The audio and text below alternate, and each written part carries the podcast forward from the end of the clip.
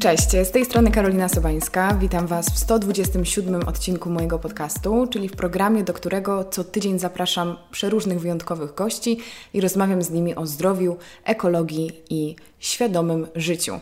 I raz na jakiś czas przypominam sobie, że całe szczęście, że zamknęłam mój podcast w ramach świadomego życia, bo tutaj można bardzo, bardzo wiele tematów podciągnąć i myślę, że tak będzie poniekąd dzisiaj. Jestem bardzo szczęśliwa, że mogę podzielić się z Wami tą rozmową, ponieważ e, z moją gościnią Olgą Drendą rozmawiało mi się naprawdę wspaniale.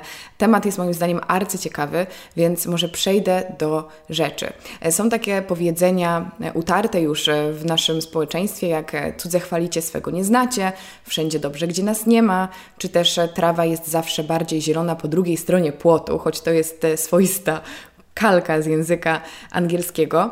E, niemniej skłonność do idealizowania tego, co obce i odległe, jest po prostu ugruntowana w naszej naturze.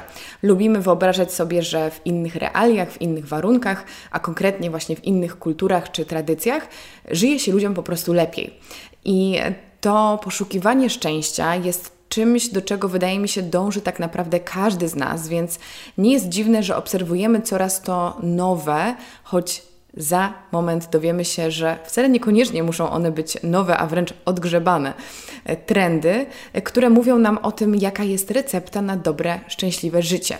Takie hasła jak Hygge, Lagom czy Nixon, które za chwilę rozszyfrujemy, są dowodem na to, że trwa moda na Skandynawię, którą możemy obserwować już od kilku lat. Dlatego warto przyjrzeć się temu, skąd wziął się fenomen tamtych kultur, dlaczego brzmią one tak kusząco, co łączy je z włoskim La Dolce Vita, czy na przykład z japońskim Zen i dlaczego na przykład moda na Amerykę przeminęła. No moim zdaniem fascynujące tematy. Jeszcze Wam pokrótce przedstawię moją gościnę. Jest to, tak jak powiedziałam, Olga Drenda, autorka książek, tłumaczka, dziennikarka i antropolożka wizualna. Od 2013 roku prowadzi stronę na Facebooku Duchologia, która jest poświęcona widmom epoki transformacji i pisze też do miesięcznika Znak, który tak jak co miesiąc jest patronem podcastu. I jeżeli macie ochotę kupić najnowszy numer znaku, to z kodem Karolina S dostaniecie 20% zniżki. W opisie zostawiam Wam link do zakupu miesięcznika. Zanim przejdziemy do tej rozmowy, chciałam tylko e, przypomnieć, że jeżeli macie ochotę wesprzeć mój podcast, zapraszam Was serdecznie do odwiedzenia mojego sklepu internetowego karolinasobańska.com ukośnik sklep. Znajdziecie tam moje produkty elektroniczne, moje e-booki. Jest to foodbook, czyli książka z pysznymi, prostymi, zdrowymi, roślinnymi przepisami. Są to holistyczne pozdrowienia, czyli moja historia i filozofia zdrowego podejścia do zdrowego stylu życia. E, I e, jest też codziennik, czyli wyjątkowe narzędzie do samorozwoju, do pracy nad sobą. Jest to taka noteso książka, która e, każdego dnia przez rok zadaje Wam inne pytanie skłaniające do autorefleksji, właśnie samopoznania, zrozumienia swoich emocji, relacji, pragnień i wyznaczania też sobie celów. Także zaglądajcie do opisu po więcej informacji.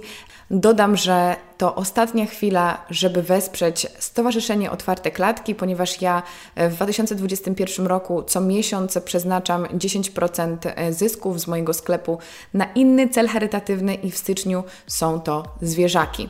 A teraz zapraszam Was do wysłuchania rozmowy z Olgą Drendą. Olga, bardzo jest mi miło gościć Cię w podcaście. Bardzo cieszę się naszą rozmowę. Mam do Ciebie bardzo wiele pytań, ale chciałabym zacząć może od e, czegoś nieco bardziej prywatnego. Dobrze. Mm, ciekawi mnie, czy miałaś w swoim życiu, albo może masz, mhm. taką fascynację inną kulturą? Czy przeżywałaś coś takiego, że idealizowałaś sobie to, jak żyją ludzie w innym społeczeństwie? Mhm. O, to jest bardzo ciekawe pytanie. Zacznę od tego, że też bardzo się cieszę, że, że możemy porozmawiać i bardzo dziękuję Ci za zaproszenie. E, ale jeżeli chodzi o tę fascynację innymi kulturami, no to y, skończyłam etnologię mhm. i antropologię kultury, a to jest bardzo często motywacją ludzi, którzy idą na te studia, y, właśnie dlatego, że fascynują się albo jakąś konkretną kulturą, albo jakąś konkretną częścią świata i, i chcieliby mm, dowiedzieć się o niej więcej, że, że czują jakąś więź, pomimo tego, że sami wychowali się w zupełnie innym kontekście. E, to, to, to czują jakąś fascynację i, i e, jakąś bliskość. Mm, czasami się rozczarowują, dlatego że ja mhm. akurat studiowałam w Krakowie, gdzie największy nacisk był jednak e, na kulturę polską. I ja może nie spodziewając się bardzo wiele, odkryłam, że jednak ta tematyka bardzo mi pasuje. Właśnie tematyka lokalna i Mm, e, i że bardzo e, się tym zainteresowałam faktycznie jakby im, e, im, im dalej w, właśnie w, im, im dłużej trwały studia i im więcej takich studentów, którzy spodziewali się, że na przykład dowiedzą się więcej o powiedzmy szamanach syberyjskich, to był mm -hmm. wtedy modny temat, to wow. podpadali i przenieśli się do Poznania albo Torunia, gdzie mm -hmm. faktycznie taka tematyka jest obecna. Ja studiowałam w Krakowie. Y, Ale czy idąc na studia właśnie liczyłaś na to, że zgłębisz jakąś zupełnie inną kulturę? Y, akurat, akurat nie i starałam się to robić na własną rękę, dlatego że, że przyznaję, że mnie fascynują elementy różnych innych kultur. Na pewno różne wycinkowe zjawiska, powiedzmy y, sztuka czy kino danego kraju. I na pewno pamiętam, że właśnie wtedy, kiedy studiowałam, też y, mm, w, pojawiła się moda na kino dalekowschodnie i mhm. to mnie bardzo urzekło, że pamiętam, że bardzo, bardzo lubiłam filmy o Carwaja na przykład. Czy czy pamiętam, że kino japońskie też mnie jakoś urzekało. I na pewno, e, na, na pewno właśnie e, kraje Dalekiego Wschodu e, mnie fascynowały i do tej pory na pewno, na pewno design, na pewno estetyka właśnie, czy, czy ilustracja na przykład z Japonii, Korei czy z Hongkongu bardzo do mnie trafia. I myślę, że przede wszystkim właśnie jeśli chodzi y, o, o te kraje, to jakoś y, w, to mnie ciekawiło, natomiast nigdy nie na tyle, żeby, ja wiem, że są, są osoby również w Polsce, które naprawdę bardzo, bardzo mocno wsiąkają na mhm. przykład y, w fascynację przez popkulturę do szerszej kultury na przykład Korei. Mhm. Y, moja przyjaciółka jest taką osobą, która sam, samodzielnie też nauczyła się podstaw koreańskiego i faktycznie jakby bardzo, bardzo dużo wie już teraz korespondując z ludźmi i jeżdżąc tam. Więc, więc faktycznie wiem, że są takie osoby, które jakby w pewnym sensie wyrabiają sobie drugą tożsamość że, że właśnie y, stają się takim e, gościem, który jedną nogą już e, zaczyna w tej kulturze lepiej funkcjonować, prawda? Że, że zaczyna, zaczyna rozumieć e, w jej jakby sposób działania od środka. Ale myślisz, że w momencie zderzenia z tą kulturą, kiedy ta osoba rzeczywiście próbuje stać się częścią tej mhm. społeczności, którą tak sobie wyidealizowała, to, to to nie jest rozczarowujące? Czy mhm. zazwyczaj to jest tak, że jednak zostajemy w tej naszej mhm. Polsce i żyjemy jedną nogą w Korei, ale trochę bardziej taką fantazją na temat tego kraju? Myślę, że mogą być y, właśnie dwie opcje i na pewno uświadomienie sobie, że y, no nie da się zupełnie przeprogramować ani swojej głowy, ani tego kontekstu właśnie, w, mm, w, którym, w którym zawsze jednak będzie się gościem. Y, to, y, to jest jakiś ważny punkt zwrotny, w którym właśnie można wybrać którąś z dróg. Natomiast y, no ja przyznaję, że jest mi bliska taka również jako badaczce taka idea jednak synkretyzmu kultur, że one pożyczają wzajemnie od siebie, pozostają autonomiczne, ale wzajemnie na siebie wpływają, wzajemnie od siebie pożyczają. Y, i y, w, że bardzo, bardzo trudno jest w tej chwili o jakąś stuprocentową autonomię, o taki destylat po prostu, nie wiem, mm. czystej powiedzmy kultury polskiej. O czym, zwłaszcza jeżeli ktoś nurkuje nieco w klasyczną etnografię, to na przykład w, czytając literaturę, powiedzmy, nie wiem, sklep potrzeb kulturalnych Antoniego Krocha dowiaduje się, że powiedzmy tradycyjny strój góralny góralski był inspirowany na przykład mundurem austro-węgierskim. Mhm. Więc, y, że jakby tradycja y, współczesna, ta z którą mamy do czynienia, bardzo często jest tak zwaną tradycją wynalezioną. No właśnie, bo pojawia się coraz e, to jakiś nowy um, trend, czy, czy jakaś nowa właśnie fascynacja inną kulturą. Wydaje nam się, że tych pojęć jest e, coraz więcej, mhm. a czasami odnoszę wrażenie, że one e, w tej swojej esencji sprowadzają się do bardzo podobnych założeń i wartości, tylko mhm. sprawiają takie wrażenie, że, że jest ogromne urozmaicenie kulturowe. E, zanim przejdziemy w ogóle do tych, do tych trendów, tak. bo też chętnie je um, omówię z mhm. Tobą, to ciekawe jest to, że właśnie powiedziałaś, że Ty dałaś się wciągnąć w tą, w tą zajawkę mhm. kulturą Polski, e, co tak. myślę, że nie wiem też jak to wyglądało na studiach, bo tak jak Powiedziałaś, pewnie były osoby, które miały podobnie, ale powiedzmy przeciętny obywatel. Mhm. Y, jednak myślę, że bardziej się utożsamia z takim stwierdzeniem właśnie, że wszędzie dobrze, gdzie nas nie ma i lubimy zaglądać do naszych y, sąsiadów lub nawet jeszcze dalej mhm. za granicę i idealizować sobie tą, tą rzeczywistość tak, nie naszą tak. Y, polską, ale właśnie zastanawiam się, czy um, na pewno rozmyślałaś o tym, skąd to się bierze, że my zakładamy, że ludzie z innych teł są szczęśliwsi. Mhm i tam właśnie szukamy jakiejś takiej recepty na, na dobre życie? Mhm. Myślę, że to jest, to, to jest troszeczkę taka specyfika jednak psychologiczna, że, że być może y, zaczynamy szukać jakichś, e, nie wiem, błędów czy niedociągnięć e, w samych sobie. Jest to też pewien fatalizm trochę, mhm. jakieś, jakieś przekonanie, że po prostu z nami, czy w naszym konkretnym kontekście już nic dobrego się nie da zrobić, więc po prostu trzeba przenieść się w jakiś inny, że to jest jakiś, jak, jak to mawiają programiści, it's not a bug, it's a feature. Mhm. I um, że, że wychodząc z takiego założenia po prostu, że, że trzeba, trzeba zmienić system którym się żyje. I e, w, później okazuje się, że jednak e, no nie jest to oczywiście y, prawdą, dlatego że y, jakby wizerunek y, danego miejsca, danego kraju, danego regionu oczywiście różni się od realiów, które jak się okazuje, że jednak, jednak codzienne życie jakieś, jakieś codzienne wyzwania, obowiązki, y, zadania i kłopoty są prawdopodobnie y, całkiem zbliżone w różnych miejscach na świecie. Zastanawiam się, bo w ostatnich latach sądzę, że króluje Skandynawia. Mhm. Mm, też czekam na kolejne trendy, które, które przyniosą najbliższe lata, bo sądzę, że ten temat powoli, powoli też się kończy.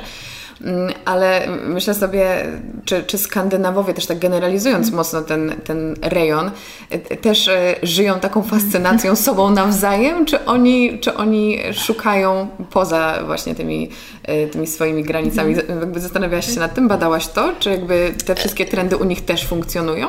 Myślę, że ja to troszeczkę starałam się wypatrzeć to gdzieś w literaturze, na przykład kiedy czytałam moją walkę Knausgorda to y, on faktycznie trochę się mocuje z takimi stereotypami na temat Szwecji i Norwegii, y, bo w, żył w, w obu tych krajach i właśnie y, trochę tam te stereotypy i autostereotypy się pojawiają, że Norwegowie uważają się za bardziej zdroworozsądkowych mhm. od, od Szwedów, a, a Szwedzi może za jakichś bardziej uporządkowanych czy harmonijnych.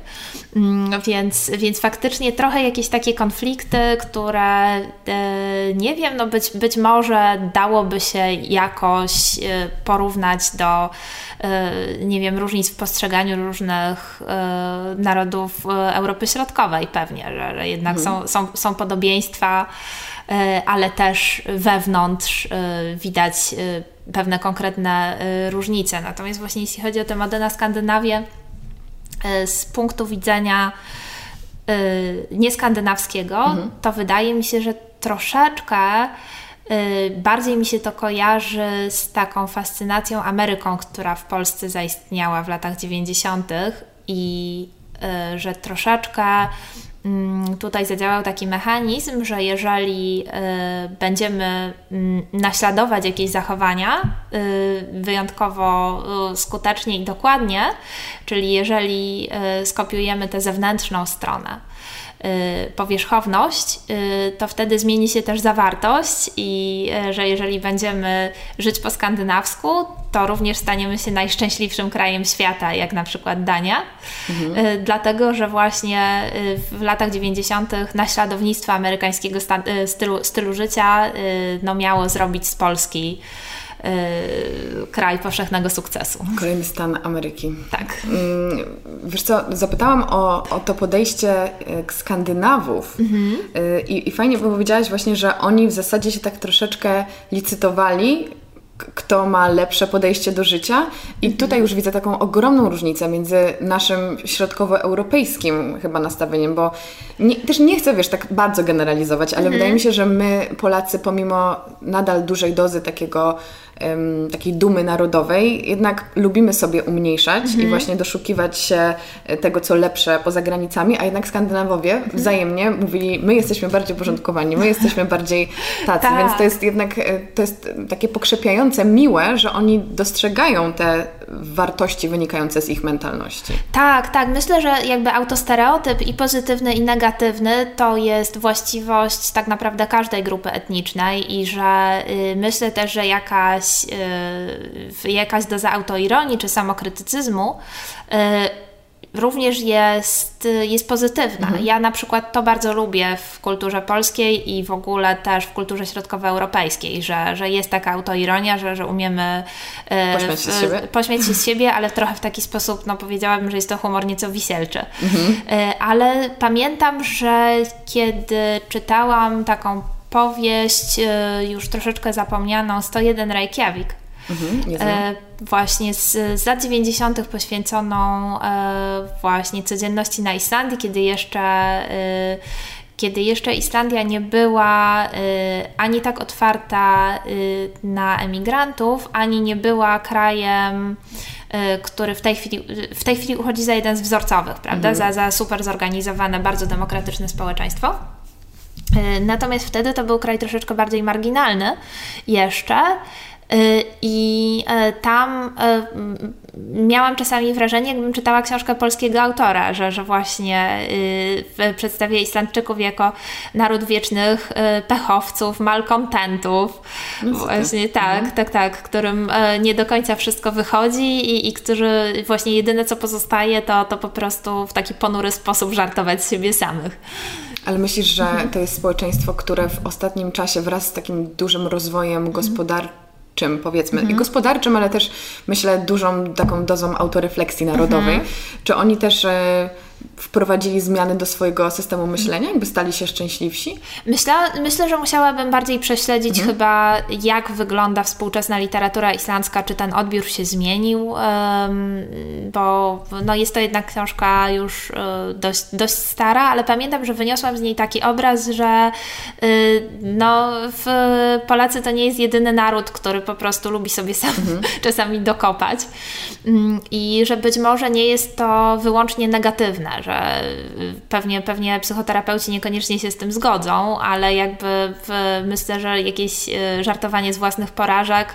Y, ja akurat y, uważam, że, że może czasami być korzystne, przynajmniej w jakichś takich mm, być, być, być może właśnie w na polu takim bardziej wspólnotowym, czyli to słynne Polacy nic się nie stało. Uważam, mhm. że akurat to jest mhm. bardziej pokrzepiające niż e, jakieś pogrążające nas samych. Powiedziałaś o tym, że Dania uchodzi za najszczęśliwszy kraj, też to potwierdzają badania. Tak. No właśnie, więc jaki jest fenomen Duńczyków i słynnego Hygge? E, no właśnie, czyli jest to e, dbanie o swój komfort, chyba tak najbardziej to można podsumować, że, że jest to y, takie dbanie o to, żeby było nam dobrze i przytulnie, prawda? Mhm, no nie jest przytulność, to jest tak, takie słowo. Tak, to nie jest, to nie jest koncept zupełnie nowy, dlatego że y, przecież już w XIX wieku w kontekście takiej kultury mieszczańskiej mówiono o Gemütlichkeit, Mhm. E, czyli właśnie tak, czyli właśnie przytulności, że w, tam, tam, gdzie kultura mieszczańska w Niemczech, Austrii była bardzo rozwinięta, tam właśnie starano się żeby wszystko było takie dość konwencjonalne, ładne, przyjemne, niezbyt wymagające, nie, nie wystawiające na jakieś nadmierne konfrontacje ze światem, że, że właśnie mhm. Mm, tak taki komfort domowych pieleszy.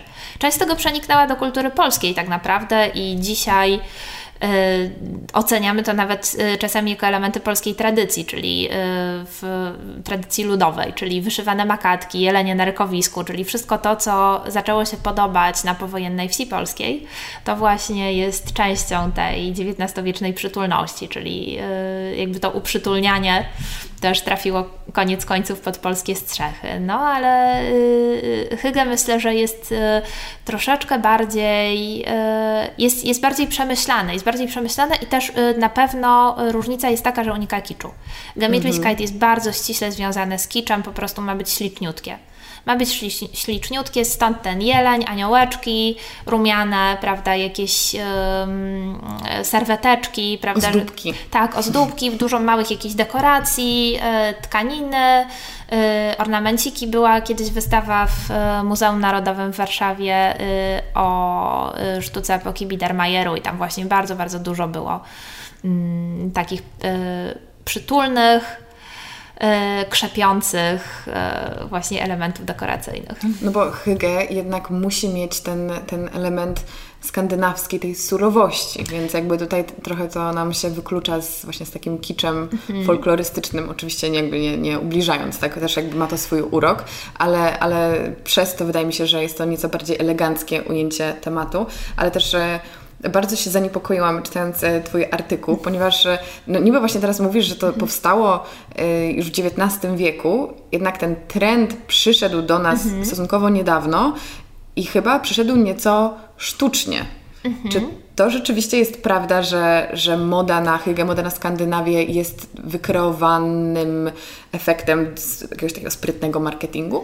E, myślę, że do pewnego stopnia tak. To znaczy, że prawdziwe zjawisko, e, że, że prawdziwy termin, który faktycznie funkcjonuje, mm, myślę, że y, przerobiono w bardzo, bardzo sprytny sposób e, przemyślany. E, nie, nie, nie mówię, że, że było to e, perfidne. perfidne, tak, tak, ale że było to pomysłowe. Mhm. Że było to pomysłowe, żeby świadomie nazwać to filozofią życia. W, że prawdopodobnie tak nie było. Że, że funkcjonowało to jako jakaś świadoma Y, filozofia życia, ale myślę, że jest to, y, jest, jest, to, jest to bliskie takim różnym krzepiącym filozofiom. Y, trochę kojarzy mi się to mm, z karierą tego słynnego plakatu brytyjskiego z czasów II wojny światowej Keep Calm and Carry On, mhm. który tak naprawdę przez długi czas był zapomniany I on um, zaczął się cieszyć jakimś swoim drugim życiem właśnie w, w designie y, ostatnich, ostatnich dekad y, i też zaczął być postrzegany jako wyraz jakiegoś brytyjskiego ducha narodowego, prawda, że jest to taki stoicyzm i spokój ducha pomimo okoliczności. Mm, no natomiast jakby on może nie był, e, w, nie wiem, nie, nie, nie był wyciągany świadomie na jakieś sztandary e, tylko właśnie e, stało się tak dopiero później, że zaczął się cieszyć z drugim życiem, właśnie jako trochę taka tradycja wynaleziona, o której mówiłam. Tyle tylko, że z tradycjami wynalezionymi jest tak, że one trafiają do ludzi i zaczynają być tradycjami prawdziwymi. Mhm. Trochę tak jak powiedzmy z jedzeniem karpia które rozpowszechniło się, pomimo tego, że na staropolskich stołach na Wigilię czasami jadano karpie, to nie, był to, y, nie była to ryba obowiązkowa. I dopiero y, w Polsce powojennej tak się stało. A, a teraz jakoś przyjęło się Y, że niezależnie od regionu jednak y, ten karp się pojawia i tak samo mm, w ciekawych badaniach y, dotyczących tradycji ślubnych i weselnych w Polsce, na przykład w tej chwili młodsze pokolenia uważają, że polską tradycją jest odprowadzanie panny młodej przez ojca do ołtarza, pomimo tego, że jest to przecież y, coś podpatrzonego w amerykańskich filmach, no, prawda? No właśnie, natomiast już zakodowało się to y, w, w nieco y, właśnie, właśnie w, w, wśród tych pokoleń, które teraz zamierzają mhm. brać śluby, jako polski obyczaj. Tak. Pomimo tego, że nigdy nim tak. nie był. Tak samo myślę, y, choć nie mam danych naukowych, myślę, że podobnie jest z kwestią druchen. Tak, oczywiście, oczywiście, tak, choć jakby no, e, tutaj akurat mamy pewne odwołanie do staropolszczyzny, bo, bo faktycznie w, były, były druchny na staropolskich weselach. No ale jednak w nowoczesnej Polsce nie, nie bardzo, prawda? I, I jest to taka tradycja, która może tutaj została nie tyle wynaleziona, co przywrócona. Na chwilę bym uciekła w taką mhm. dygresję, bo też wiem, że Ty interesujesz się mm, tym, co działo się w Polsce w latach 80. i, i tak. tym, w jaki sposób tamte doświadczenia też ukształtowały pokolenie, które rodziło się właśnie w tamtych latach, mówiąc, e, mówiąc dosyć ogólnie. Mhm. E, I jak powiedziałaś o, o tej fascynacji kulturą amerykańską, to ja zobaczyłam po prostu piękną kalkę, w moim przypadku, jak ja urodzona mhm. w latach 90., jakby mam w, właśnie w takim moim nie mogę powiedzieć, jakby fundamencie gdzieś mojego, mojej wizji świata jest, są te wzorce amerykańskie i dopiero mhm. teraz już jako właśnie osoba dorosła jestem w stanie weryfikować to, na ile była to pewnego rodzaju iluzja, idealizacja i tak samo, nie wiem, dzieci, które rodzą się teraz, dorastają teraz w powiedzmy dosyć sporej fascynacji choćby kulturą skandynawską, mogą uważać to za pewną wizję idealnej codzienności, tak jak dla mnie po prostu amerykański świat mhm. był czymś, do czego chciałam dążyć. Zawsze chciałam być amerykańskim dzieckiem tak. i, i, pamiętam, że y, obraziłam się chyba, na, no, chyba no, na pewno nawet obraziłam się na moich rodziców, jak miałam 12 lat, kiedy dowiedziałam się, że w wieku 3 lat mój tata miał propozycję pracy w Stanach. Mhm. Ja powiedziałam, jak, to, jak mogliście mi to zrobić? Jak mogliście nie wyjechać? Ja mogłam być amerykańskim dzieckiem, mogłam być po prostu najszczęśliwszym dzieckiem na świecie, który żyje w tym wspaniałym świecie po prostu dobrostanu. E, I, I to jest jednocześnie fascynujące i właśnie przerażające. Tak. I tak właśnie jak lata 80. ukształtowały pewną wizję, która mi nie jest na tyle znana i tak by oddaję Tobie, jeżeli można się podzielić, co to było mhm. za wyobrażenie o świecie. Tak właśnie lata 90. upłynęły pod hasłem i myślę, że 2000 początek też, myślę, pod tak, hasłem tej, tak. tej Ameryki. Teraz rzeczywiście trochę inaczej wyobrażamy sobie tą, tą, tą szczęśliwą codzienność i myślę, że to jest niesamowite zjawisko. Tak, to jest, to jest prawda, że na pewno y, ten taki y, wizerunek Ameryki, który wpłynął bardzo silnie na Polskę, no to przecież to jest y, Ameryka czasów Reagana, to jest y, kultura sukcesu. Mhm no i w Polsce czasów transformacji to przyjęło się jako taka kopia jeden do jednego. Jest bardzo ciekawa książka na ten temat Magdy Szcześniak pod tytułem Normy Widzialności. Mhm. I przesłaniem tej książki jest to, że to, co uważamy za normalność, niekoniecznie tworzy się samo, ale bardzo często jest efektem negocjacji jakichś różnych sił E, które mogą o tej rzeczywistości decydować. Więc w, w, w tamtym przypadku akurat e, to był przede wszystkim splot na pewno i polityki, i zagranicznych inwestycji, i mediów, które oczywiście miały siłę kreowania stylów życia.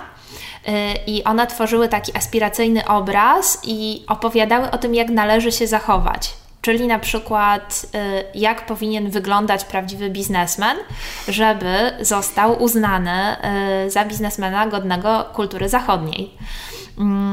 I na przełomie lat 80. i 90. E, polscy przedsiębiorcy oni e, mieli taki swój własny charakterystyczny strój, e, który podpatrzyli, to był taki miszmasz różnych elementów podpatrzonych troszeczkę z filmów, troszeczkę z reklam, na przykład nosili do garniturów białe skarpetki, dlatego że one kojarzyły się z takimi prestiżowymi sportami jak tenis. Mhm. I, y, to była jakaś nasza polska interpretacja tego, rozumiem? Tak, tak, tak. Do takich garniturów y, w kolorach jak z Miami Vice, mhm. do tego białe skarpetki i mokasyny.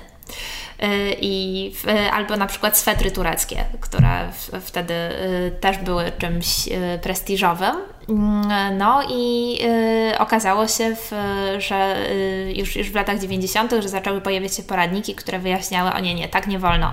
Okay. Prawdziwy Czyli to się biznesmen nie tak nie wygląda. na zachodzie. Tak, tak, tak, że właśnie ta jakaś y, lokalna wersja, lokalny taki kod wizerunkowy, on w, jak się okazało, no nie, nie pasował do tej konwencji, za którą należało podążać, żeby po prostu na, taki, y, na takiej zasadzie mimikry, imitacji. Y, troszeczkę też myślenia magicznego, że, y, które, które, y, że podobne czyni podobne, prawda? Zasada myślenia magicznego, czyli że jeżeli będziemy wyglądać jak amerykańscy biznesmeni, to będziemy takimi samymi ludźmi no, sukcesu. Fake it till you make it, myślę, I, że jest no bardzo właśnie. dobrym tutaj powiedzeniem. tak. Ale też jest ciekawe właśnie, co mówisz, że jakby wtedy wydaje mi się, że istniały w takim razie takie poradniki dla, dla, dla mężczyzn, mhm. którzy przez większość czasu grali główną rolę na świecie e, jakby nie patrzeć. E, przynajmniej też bardziej się nimi interesowała kultura ewidentnie tak. I, I to mnie tak trochę bawi, że teraz pojawia się wiele poradników nieco bardziej, znaczy zdecydowanie bardziej mm, dotyczących i zaadresowanych do kobiet, a, a nie wiem, właśnie powiedz mi, czy, czy moja droga myślenia tutaj w ogóle y, jest, jest poprawna, bo mam wrażenie, że y, te poradniki dla mężczyzn osiągnęły, y, okazały się skuteczne, mhm. bo tak ujednoliciły nam w pewien sposób społeczeństwo, że już teraz nie ma na nich takiego zapotrzebowania. I jakby tutaj mamy piękną, piękny, piękny efekt globalizacji. Chociaż muszę powiedzieć, że y, nic nie budzi większej wesołości na y, akurat stronie Duchologia niż y, kiedy wyciągam jakiś poradnik z wczesnych lat 90., gdzie właśnie y, jakiś człowiek sukcesu w garniturze podskakuje na ulicy z wielkim telefonem komórkowym i po prostu y, świętuje jakieś zwycięstwo. Że troszeczkę y, jest to z, z dzisiejszej perspektywy perspektywy właśnie ten kult sukcesu wydaje mhm. się śmieszny, dlatego że y, po prostu okazało się, że y, ten sukces okazał się dla wielu ludzi nieosiągalny i y, że troszeczkę y, szwy tej kultury wyszły na wierzch, pokazując, y, co też, jeżeli pamiętasz taki filmik wiralowy, kim jesteś, jesteś zwycięzcą, mhm, mhm. że tak naprawdę to działa w ten sposób, że trzeba powtarzać sobie ileś razy zaklęcie, które niekoniecznie będzie działało, prawda? No, ale jakby też kultura poradnikowa była i to od początku XX wieku na pewno y, jakimś jednym z, z, absolutnych serc kultury amerykańskiej, że właśnie bardzo wiele poradników, które y, w reedycjach wychodzą również w Polsce, y, w właśnie... 100 lat później. Tak, tak, tak, tak. One biorą się z takiego nurtu New Thought, który łączył biznes, nowe technologie i bardzo modną wówczas teozofię. Mhm. Y, w, A co to jest filozofia z e, definicji? Tak, że jest to um, taka filozofia ezoteryczna troszeczkę, że w, trochę, trochę jakby taki ezoteryczny coaching, mhm, mhm. może w, w, dużym, w dużym uproszczeniu i że faktycznie jakby z, wszystkie, wszystkie te poradniki, które zakładają, że można swoją myślą, swoim zachowaniem, gestami wpływać na ludzi, to wszystko jest dziedzictwem właśnie New Thought. Wszystkie te poradniki, e, że, że należy w jakiś sposób, nie wiem, wykonywać mimikę, gesty, że przez ubiór wpływa się y, na, na tłumy, że gwarancją sukcesu jest, jeżeli zrobisz dobre pierwsze wrażenie i tak dalej.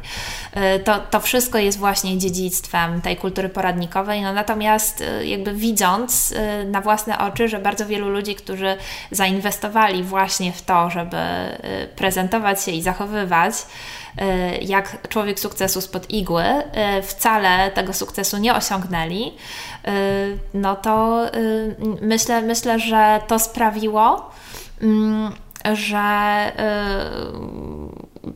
jakby prawdziwy wymiar zaczął docierać do ludzi, że jest to jednak, no jest to, jest to autoperswazja, jest to auto, autokreacja. Że jest to coś, co być może może motywować człowieka przez bardzo długi czas, ale może też go strasznie wypalić. Czyli myślisz, że my już e, obudziliśmy się trochę z tej, z tej iluzji? Myślę, że tak. Myślę, myślę, myślę, że tak i całe szczęście.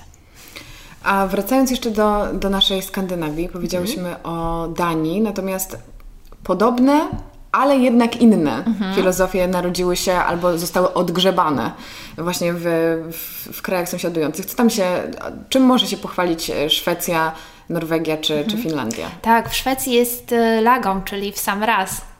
To jest y, piękne. To jest tak. Filozofia umiaru. Ja muszę powiedzieć, że do mnie te rzeczy te bardzo trafiają. Mhm. Bardzo do mnie trafiają. Zastanawiałam się też, y, czy tak naprawdę one nie są troszeczkę jakimś nowym kostiumem mm, dla takich zasad, które, czy takich wartości, które były też obecne już w kulturze europejskiej i dlatego jakby dobrze się mhm. odnawiają. Masz na myśli stoicyzm. Tak, mam na myśli właśnie i stoicyzm i na przykład też takie, że cnota umiaru i umiarkowania, no to jest coś, co się wywodzi z filozofii Arystotelesa przecież. Mhm że i, i potem zostało przejęte przez kulturę łacińską. Temperancja, prawda, czyli, czyli umiarkowanie. Więc, więc wszystko to są takie, to są, to są takie wartości, które przejawiają się w różny sposób, że jeżeli przypomnimy sobie kulturę renesansu, prawda, i, i właśnie umiar i harmonię, mm, że to są takie wątki, które jednak e, jakoś gdzieś bardzo, bardzo głęboko w takim kodzie kulturowym tego świata E, świata e, Europy Łacińskiej leżą i dlatego myślę, że jakieś ich takie lokalne odmiany trafiają do nas dobrze, bo, e, bo jest, to, jest to coś, co, co na jakimś bardzo, bardzo głębokim poziomie jednak wydaje się znajome, Mm, ale jest y, ubrane w skandynawski design, który jest oczywiście bardzo piękny i nośny. Tak, tak. I e, do mnie również bardzo trafia i, i mnie również się podoba. Y, więc, y, więc myślę, że i może, może też, też wydaje się mniej e, nieprzystępny niż antyk. Być, mhm. może, być może o to chodzi. Czyli lagą oznacza nie za dużo, nie za mało. Tak.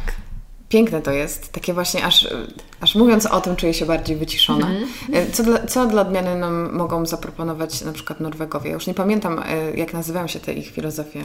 Tak, w Norwegii nie pamiętam, co tam dokładnie było akurat, ale w Finlandii wiem, że jest coś, co jest bardzo polskie moim zdaniem mm-hmm. i e, oni mm, mają filozofię sisu, e, co nie jest e, koniecznie przekładalne, e, jak wiele tych słów właśnie, że nie ma swojego odpowiednika, ale jest to coś pomiędzy wytrwałością a brawurą. E, okay. I myślę, że y, to jest taka umiejętność mobilizacji, Zaciśnij albo czasami tak, albo ignorowania zagrożenia, że trochę to jest taka ułańska fantazja, okay. Okay. ale Czyli też. System wyparcia? Tak, no, tak i nie, bo też wydaje mi się, że taka mobilizacja na, na krótką metę, właśnie w, w jakiejś sytuacji, że to jest coś, co pomaga przetrwać kryzys. Mhm. Y, I Okej, okay, to coś innego też, myślę, takie damy radę. Tak, tak, że to jest takie damy radę właśnie, że to jest, to jest coś pomiędzy właśnie wytrwałością, a odwagą na granicy brawury i, i że to jest mhm. coś, coś, co czasami tak, też to, bywa mhm. potrzebne. Że nie, I, widzę tą polskość tutaj. Nie należy stosować tego cały czas, ale y, ja również y, to, to lubię i y, to, to podoba mi się y, w, jakoś w tym polskim kodzie. A myślisz, że co przyjdzie po Skandynawii? E, szczerze mówiąc, nie mam pojęcia. Widzę, że jest teraz, e, na przykład widziałam poradnik e, Nixon, mhm. czyli holenderskiej sztuki nic mhm. nie robienia. I wydaje mi się, że to jest akurat bardzo, bardzo przydatne i potrzebne, bo myślę, że mm, choć może to jest y, może, może to jest jakaś autoterapia y, dla Holendrów, bo y, akurat w, czytałam niedawno tutaj Trzeba mi wybaczyć, mogę sprawdzić szybko na telefonie nazwisko autora, że niestety nie pamiętam w tej chwili, ale. Podlinkujemy w tak, opisie. Miesięcznik Znak publikował e, fantastyczny cykl e, tekstów dotyczących kultury niderlandzkiej. E, I że bardzo, bardzo długo mm, takim absolutnie ścisłym, podstawowym elementem holenderskiej tradycji i codzienności było bardzo dokładne, e, bardzo pracochłonne, bardzo szczegółowe sprzątanie wszystkiego, włącznie ze ściąganiem dachówek, żeby je odkurzyć i położyć na nowo. E, I że wiązało się to trochę z takim duchem wspólnotowym, że ludzie nadzorują się nawzajem, żeby sprawdzać, czy każdy z nich jest wystarczająco dobrym obywatelem. Okay. I że dobry, cnotliwy obywatel dba, dba o porządek. tak, tak, tak, że, y, tak, że czyste ręce i czyste zęby to jest również czyste sumienie w, w, w największym skrócie. I myślę, że może trochę ta filozofia nic nie robienia jest takim zasłużonym odpoczynkiem po prostu po tak, wiekach tak. biegania z miotłą. Musieli stworzyć coś, co im jako kolektywowi pomoże wyluzować może nieco. Chyba tak. I też to jest chyba fajna kontra do takiego amerykańskiego pędu. Tak, tak. Myślę, że, że Holandia w tej chwili ma taki pozytywny wizerunek faktycznie y, w takiego wyluzowanego kraju i y, Polacy, którzy emigrują tam doceniają to faktycznie. Że z tego co zauważyłam to y, to, to, to bardzo często yy, właśnie w, zauważają to, że, że mogą żyć nieco spokojniej i nie wiąże się to tylko z zarobkami. A powiedz mi, wiesz, kiedy taki swój boom przeżyła fascynacja Japonią, czy fascynacja Zen? Jakby, czy, to, czy to jest tak? Bo mi się wydaje, że to jest cały czas gdzieś w obiegu. Tak, ja też tak. czytałam ostatnio właśnie książkę Ikigai o, mhm. o właśnie sekret, oczywiście chwytliwy tytuł, tak? Sekret tak. długiego życia, długiego i szczęśliwego życia według Japończyków. Czy to jest właśnie temat, który zawsze gdzieś tam się pojawia, czy on też miał taki swój moment szczytowy, jak przed, przed mhm. Skandynawią? On mi się bardzo kojarzy z latami 80. Mhm. E, bardzo lubię taką kompilację, e, która została wydana niedawno, e, Kankyo Ongaku. Mm, to jest składanka utworów, które zostały zamówione y, przez y, wielkie japońskie korporacje y, u kompozytorów muzyki kameralnej, muzyki elektronicznej. Jest to taka kojąca muzyka ambientowa, właśnie, mhm. która ma pomagać w pracy albo ma pomagać odprężyć się po pracy.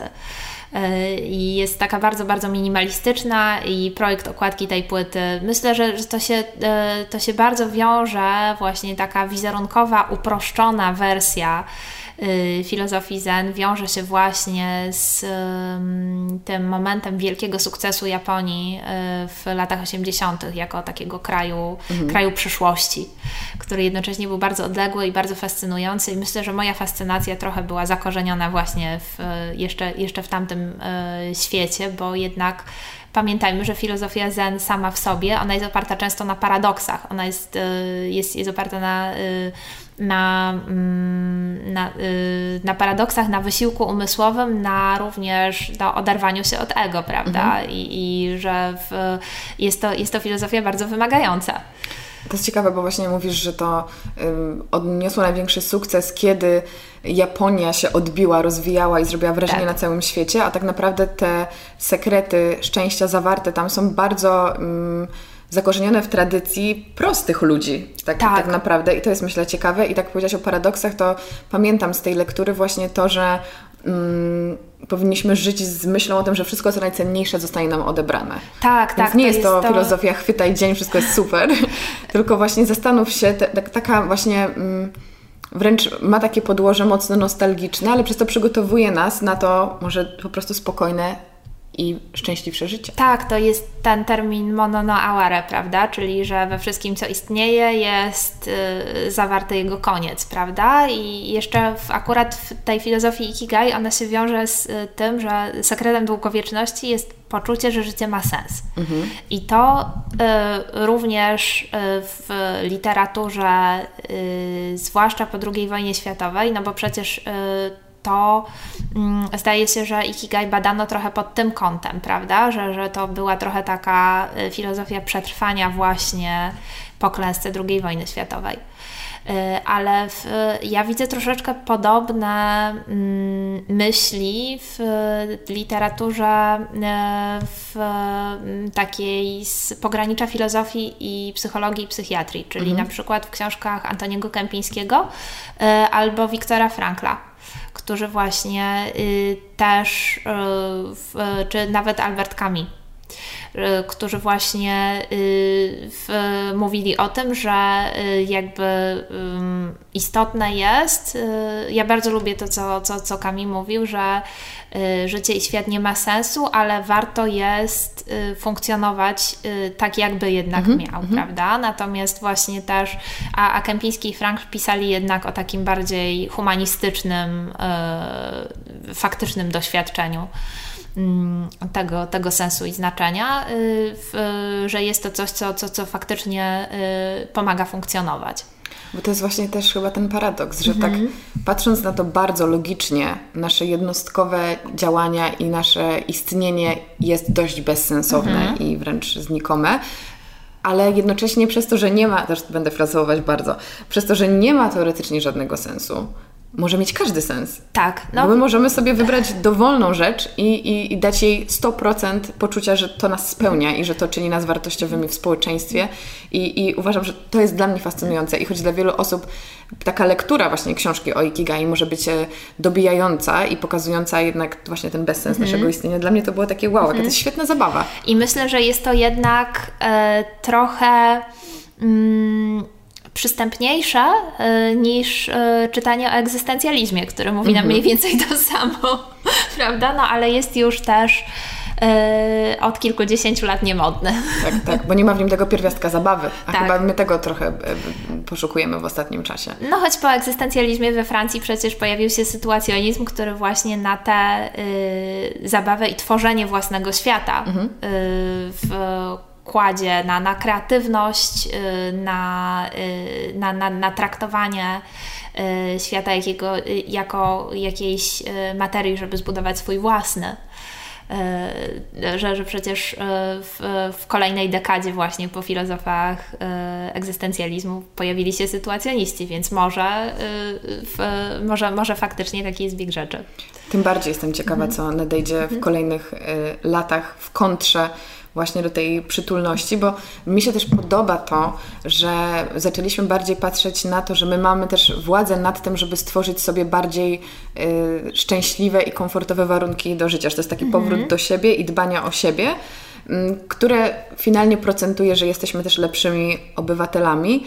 Yy, idziemy teraz jeszcze właśnie dalej w tą skrajność, może przez nic nie robienie holenderskie, mm -hmm. ale tym bardziej właśnie mnie intryguje co przyjdzie w kontrze, jak już nam się znudzi, to głaskanie siebie i mówienie sobie, że możesz właśnie mieć ten self-care, tak tak. To jest, to, jest, to jest bardzo ciekawe. Ja uważam, że y, takie założenie, które jest troszeczkę rewolucyjne, że y, nie trzeba zaprzeczać sobie i że nie trzeba y, odciąć się od swoich własnych potrzeb, mhm. Y, żeby być też dobrym członkiem społeczeństwa, jest dla mnie bardzo ważne. Uważam, że, że właśnie y, jako kontra do takiego absolutnego samopoświęcenia, y, odwrócenie tej zasady, że tylko poświęcając się dla świata możesz nadać sens swojemu życiu.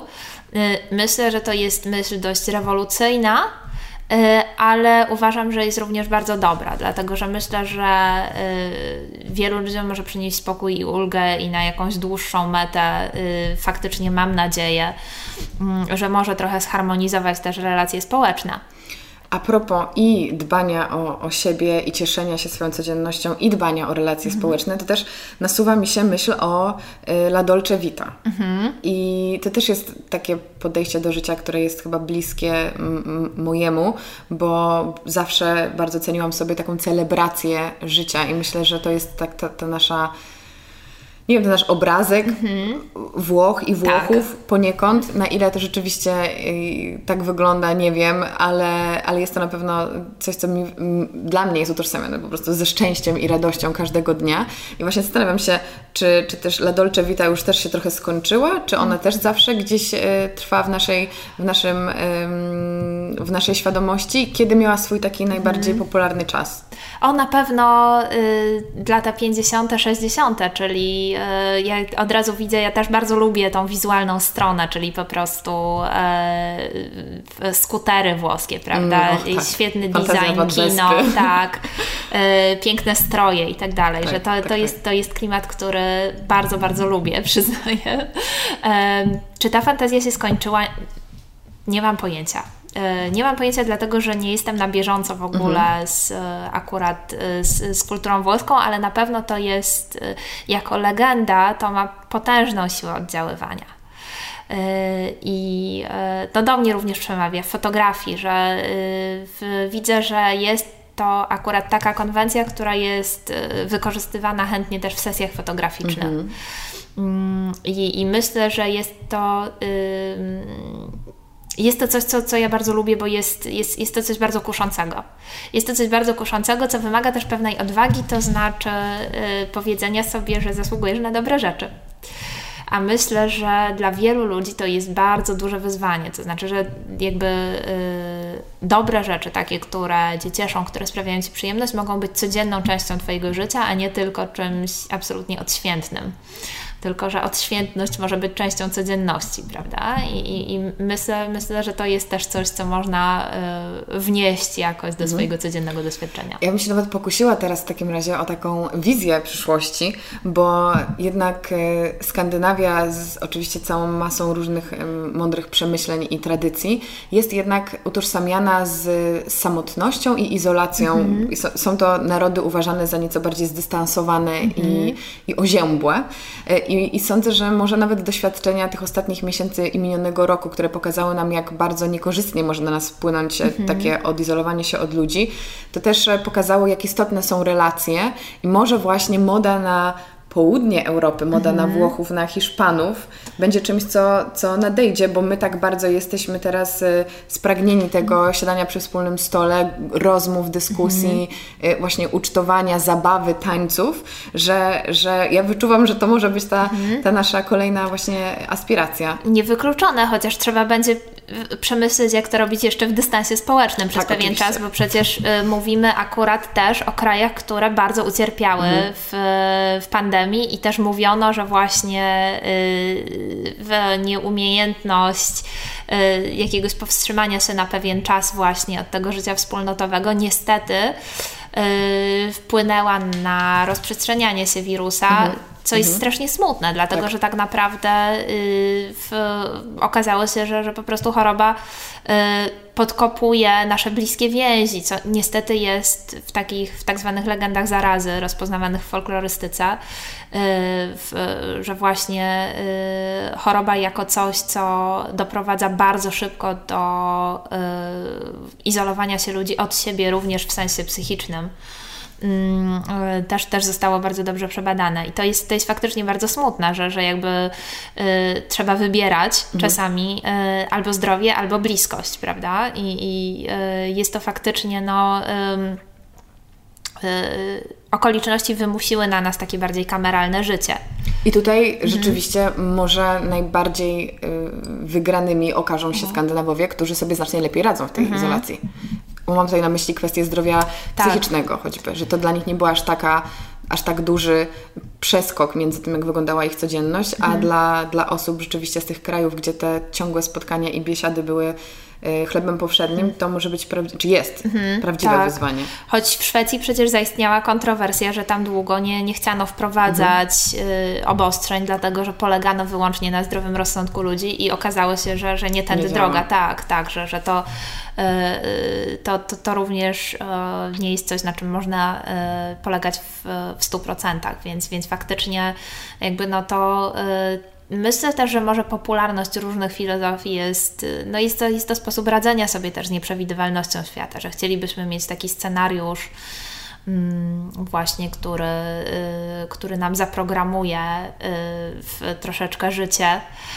Y, I dla mnie to również jest kuszące. Ja przyznaję, że nawet ja mam, mam taką skłonność do entropii i osuwania się w chaos łatwo, zwłaszcza jeśli chodzi o, o rzeczy. I, I pamiętam, że chyba jedną z takich pierwszych e, popularnych filozofii to była filozofia sprzątania Marie Kondo. Mm -hmm, I e, Chyba nadal jest bardzo popularna. Próbowałam, próbowałam to przez chwileczkę wdrożyć, ale myślę, że chyba już za pierwszym razem absolutnie poległam, że, że stwierdziłam, że zupełnie nie mam do tego cierpliwości. Mm, pomimo tego, że jakby y, w, tam jest takie założenie, że ten porządek w Twoim otoczeniu mhm wywoła porządek w Twojej głowie. Ja jednak czułam, że chyba jednak musi być odwrotnie, że, że trzeba mieć jakąś, jakąś tendencję po prostu do y, zamiłowania do porządku, y, żeby móc to wdrożyć, a, a ja byłam jakąś wyjątkowo oporną materią. Ale to też mm. pokazuje właśnie, że ten cały wachlarz różnego rodzaju filozofii życia jest potrzebny, bo mhm. każdy trafi jednak do innego człowieka, a finalnie chyba ta esencja przekazu jest dość podobna. Jakby jakbyśmy mogły tak y, wymienić takie założenia, które prawie wszędzie się. Tak, ja nie jestem, ja nie jestem im zasadniczo przeciwna Aha. w ogóle. Ja nie, nie, nie, nie uważam, żeby one były um, oszustwem. Mhm. Tak jak e, czasami zdarzało mi się trafiać na jakieś artykuły, że to wszystko jest straszna ściema. Ale myślę, że tak naprawdę to. Yy, jestem zwolenniczką troszeczkę takiego podejścia, że jeśli e, coś nawet wygląda głupio, ale działa, to znaczy, że nie jest wcale takie głupie. Mhm. Czyli po prostu, jeśli komuś e, ta filozofia naprawdę pomaga funkcjonować, e, to nie to ma powodu. Problem? Tak, oczywiście, nie, nie, nie, ma, nie ma powodu, żeby szkalować go za to, więc, y, więc faktycznie myślę, że one, y, one mogą pomagać i one mogą pozytywnie y, wpływać na życie, zwłaszcza, że jakieś takie ich podstawowe założenia, one są bardzo zdroworozsądkowe, to znaczy, żeby mierzyć siły na zamiary, żeby dbać o odpoczynek mm, żeby starać się wprowadzać jakąś równowagę w swoje życie, ale też, e, żeby pamiętać, że wszystko przemija, prawda? Mhm. Żeby już tak podsumowując wszystko. W, czy też, żeby starać się wypracować w sobie pewną psychiczną odporność na zmiany, na przykład. E, więc to, to wszystko, albo żeby nie, nie mieć do siebie pretensji za, za to, że trzeba odpocząć, mhm. że to również jest ważne. Y, więc y, faktycznie no to, są, to są wszystko takie bardzo zdroworozsądkowe zasady takiej, myślę, że no pewnej higieny psychicznej, która e, myślę, że nie, nie bardzo mogą komukolwiek zaszkodzić.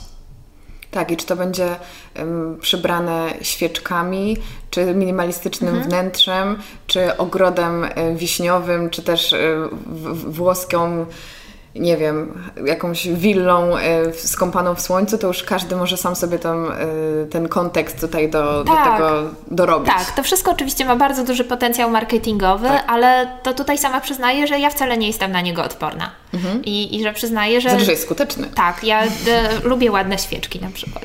Tak, tak. No właśnie. To kończąc już chciałabym jednak wrócić do nas, do mhm. Polski, bo skoro w każdej kulturze jest coś, czego możemy się nauczyć, to wierzę w to, że my Polacy też e, potrafimy czerpać z jakichś własnych mądrości mhm. narodowych. Może nawet inne kraje w jakimś stopniu um, podziwiają nas mhm. za, za jakieś cechy. Jak Ty to widzisz ze swoich obserwacji? E, wyszedł nawet taki poradnik parę lat temu pod tytułem Jakoś to będzie. Mhm. E, I faktycznie on był może trochę bardziej takim e, mini przewodnikiem po kulturze polskiej dla początkujących, bo mhm. on był pomyślany trochę w, właśnie jako, jako taki produkt e, eksportowy. Mm, więc e, w, myślę, że, że próbowano faktycznie taką, taką filozofię też, myślę, że całkiem pozytywnie i, i sympatycznie przedstawić. I faktycznie pamiętam, że, że taka y, próba była, y, choć niekoniecznie tam ze wszystkim się też y, zgadzałam, już nie pamiętam tego bardzo dobrze, ale wydaje mi się, że to, co akurat ja w, w polskiej kulturze lubię, mm, a co wielu osobom przeszkadza, to jest skłonność do improwizacji i bałaganiarstwo. Mhm. czyli y, to, co y, w Niemczech zwykło się nazywać y, ironicznie Polnische Wirtschaft. O! Czyli polska gospodarka. Tego się nie spodziewałam, tak. dzięki. Jest to synonim, tak, jest to synonim bałaganu po mhm. prostu. Wow. Ale... E, w, ja akurat y, uważam, że można z tego wyciągnąć y, dużo pozytywnego, dlatego że jest to coś, co sprzyja wynalazczości. Mhm. Jest to coś, co sprzyja wynalazczości, co sprzyja mm, takiej doraźnej kreatywności. Masz na myśli prowizorce? tak, napisałam wyroby, mhm. mm, czyli książkę, która jest w całości poświęcona faktycznie pomysłowości takiej opartej na takich rzeczach, które są dookoła nas, mhm. po prostu są dostępne pod ręką i tym, jak jak sobie radzić, jeżeli nie mamy dostępnych środków i sposobów, żeby y, mieć to, co chcemy i co nam się podoba, więc zrobimy sobie własne. Mhm. Y, I y, w, myślę, że właśnie y, ta troszeczkę chaotyczna skłonność do improwizacji, ona może nie jest wizualnie piękna, ale myślę, że ona często sprawia, że coś działa, mhm. że, w, że to są właśnie długo trzymające się prowizorki. Tak. Więc coś, co, co spełnia swoją funkcję, yy, że nie, nie, nie, niekoniecznie yy, ma akurat yy, jakiś potencjał designerski. ale jeżeli chodzi o działanie praktyczne, to, w, to tutaj po prostu się spełnia i, i myślę, myślę, że to też jest zaleta. Pokazuje, że potrafimy sobie poradzić w każdej sytuacji. Tak, tak. I, i uważam, uważam że, że to, jest, to jest cenne. To co jeszcze jest takie bardzo polskie i, i dobre i coś, co może, mogłoby się przyjąć na przykład na zachodzie? Mhm. Może nasza gościnność. Yy. Czy mamy ją, czy to jest też takie, że nam się tak wydaje, że jesteśmy tacy gościnni? Mi się wydaje, że to jest jednak troszeczkę mit, to znaczy, że mhm. to się różni regionalnie. Mhm. To, się, to się bardzo, bardzo różni, e, jeśli chodzi o regiony i faktycznie e, w, bywałam w takich miejscach w Polsce, gdzie naprawdę ta gościnność zupełnie zakręcała mi w głowie, e, że kiedy pojechałam do Augustowa, to faktycznie mhm. Prostu w, miałam taką myśl, aha, więc to jest ta polska gościnność. Ale z drugiej strony y, ja sama już y, y, pamiętam, że i się wychowałam i jakoś moje otoczenie też w, ludzie z bardzo różnych zawodów, grup społecznych i tak dalej dzielili jednak ten zwyczaj, że żeby nie przychodzić do siebie bez zapowiedzi i się za bardzo nie zasiadywać. Mhm. Więc jednak to była taka gościnność umiarkowana. To jest ciekawe, bo mhm. myślę, że to też może łączyć się z taką cechą naszą przepraszam, mhm. zastaw się, a postaw się, mhm. że ja czasami obserwując różnego rodzaju sytuacje społeczne, międzypokoleniowe często w Polsce, zastanawiam się, gdzie kończy się gościnność, a zaczyna się to, że chcę pokazać, mhm. że mogę Cię przyjąć w taki, a nie inny tak, sposób. I to ojej, jest trochę martwiące. Tak, bo to jest też trochę kompensacyjne i ja to, ja to rozumiem, że to jest troszeczkę tak, że jakby ktoś po prostu chce się w ten sposób poczuć lepiej i w, właśnie przez, przez obdarowywanie. E, więc faktycznie to jest, to może być bardzo pozytywna rzecz, która skrywa w sobie jakąś niepewność czy, czy, czy jakiś kompleks. Ale myślę, że tak często jest z wieloma zachowaniami w kulturze, że, że one nie tylko polskiej, tylko dowolnej, że, że one faktycznie mogą w, mogą, mogą skrywać w sobie y, kompleksy. Tak, trochę, trochę tak, czy, czy, jakąś, czy jakąś właśnie niepewność, czy, czy niezadowolenie z siebie, że y, no i to, to też, to też y, jednak, jednak trzeba zrozumieć. Tak, ma to, swoje, ma to swoje argumenty w historii. Tak, tak, tak. Trudno mi jest jakoś jakby coś, co, co zupełnie akurat do mojego charakteru Y, nie pasuje, a co y, w, jednak w polskiej codzienności jest częste, to jest pewna impulsywność. Mhm. Y, ja tutaj jednak jestem bardziej, bardziej skandynawska, czy zen. tak, tak. Ale to już są jakieś cechy mhm. indywidualne, że jakoś, jakoś taka, nie wiem, porywcza dyskusja mhm.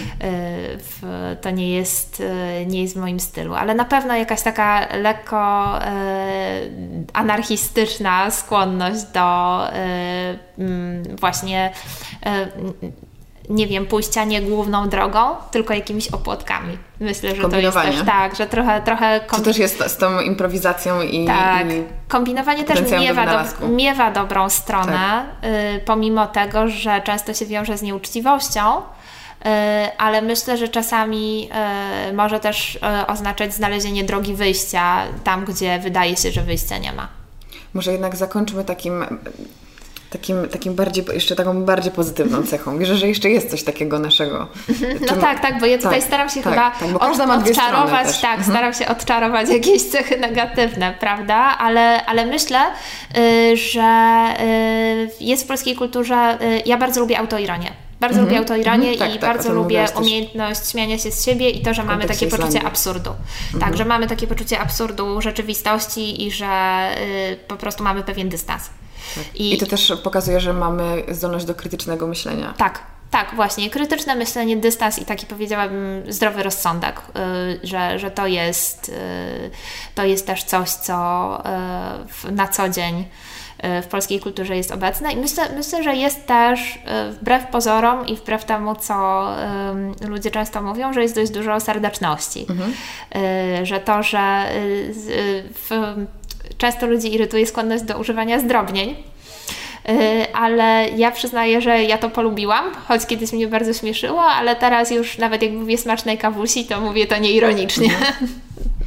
Ale też to, co ja zaobserwowałam też e, przez e, lata mieszkania za granicą, to to, że Polacy, wydaje mi się, i to jest dla mnie pozytywna mhm. bardzo cecha, są jednak ludźmi y, szczerymi mhm. i bezpośrednimi. Tak. I nigdy na to nie patrzyłam w ten sposób, mhm. wychowując się tutaj przez całe swoje życie, ale dopiero mieszkając w Wielkiej Brytanii zobaczyłam, jak, jak powierzchowne są często relacje międzyludzkie, a w Polsce jednak zazwyczaj jak, jak kogoś nie lubisz, to po prostu to powiesz prosto w twarz i właśnie tutaj wchodzi może czasem ta impulsywność, um, ale dzięki temu mo mamy możliwość mhm. nawiązywania bliższych, e, głębszych relacji właśnie z ludźmi, którzy jednak nam odpowiadają. No tak, bo nie ma takiego silnego konwenansu, a wszędzie tam, gdzie jest bardzo jakiś mocny konwenans yy, społeczny, to, to tam po prostu ludzie muszą się zachowywać zgodnie z pewnym utartym scenariuszem, a myślę, że w tej chwili w Polsce tego nie ma.